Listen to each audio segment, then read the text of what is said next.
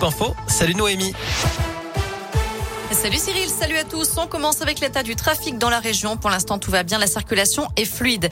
À la une, 50 000, voire 100 000 Ukrainiens pourraient se réfugier en France dans les prochaines semaines. C'est ce qu'envisage en tout cas le gouvernement qui se prépare à organiser leur accueil. Dans la région, l'appel à la solidarité était largement entendu. La ville de Bourg-en-Bresse, par exemple, a décidé de fermer son centre de collecte à partir de mardi. Plus de 2 tonnes de matériel et de produits de première nécessité ont déjà été acheminés. Maintenant, la municipalité appelle à faire des dons financiers, notamment auprès de la protection civile pour l'achat de kits chirurgicaux.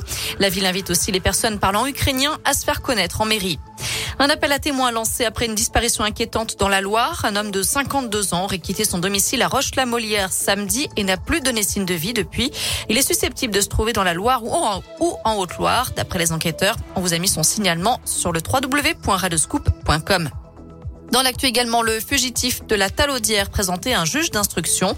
Ce détenu multirécidiviste de 22 ans a été interpellé hier à Lyon, plus d'un mois après avoir quitté la prison de la Loire. Déjà condamné à 24 reprises, le parquet a requis son incarcération.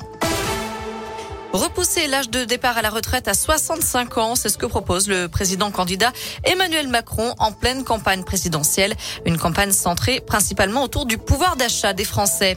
Ce jeudi marque aussi le coup d'envoi d'un sommet européen à Versailles. Au menu de ces 2 jours, l'indépendance énergétique et la construction d'une Europe de la défense. En France, les procédures d'adoption d'enfants ukrainiens ou russes sont suspendues pour 3 mois. 25 000 places d'hébergement sont disponibles sur tout le territoire français pour accueillir des réfugiés. C'est ce qu'a annoncé ce matin le ministre de l'Intérieur, dont 6 000 au domicile de familles qui se sont portées volontaires. Enseignants, ingénieurs informatiques, agents d'entretien, aides à domicile, infirmiers, comptables ou sages-femmes, autant d'exemples de métiers qui recruteront le plus d'ici à 2030. Selon un rapport gouvernemental publié aujourd'hui, 760 000 postes seront à pourvoir chaque année en raison de départ à la retraite ou du dynamisme et des besoins de certains secteurs. Un mot de sport avec du foot. L'OL a pris une option sur les quarts de finale de la Ligue Europa après sa victoire 1-0 hier soir à Porto. Le match retour, ce sera jeudi prochain à Décines. Et puis en Ligue des Champions, c'est terminé pour le PSG. Les Parisiens se sont fait éliminer par le Real Madrid hier soir, 3-1. Enfin en cyclisme, 5e étape du Paris-Nice dans la région. Les coureurs sont partis de Saint-Just-Saint-Rambert dans la Loire ce matin. Direction l'Étra, le col de la Croix de Chaubouret, Annonay. Et une arrivée est prévue à Saint-Sauveur-de-Montagut en Ardèche cet après-midi. Je rappelle que le Belge Wout von Hort est maillot jaune.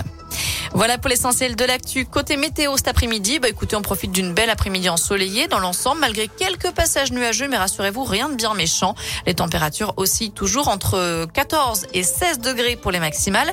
Pour demain matin, au réveil, ce sera une alternance de nuages et d'éclaircies. Normalement, le soleil sera bien là l'après-midi. Merci Noémie. Radioscoop l'après-midi.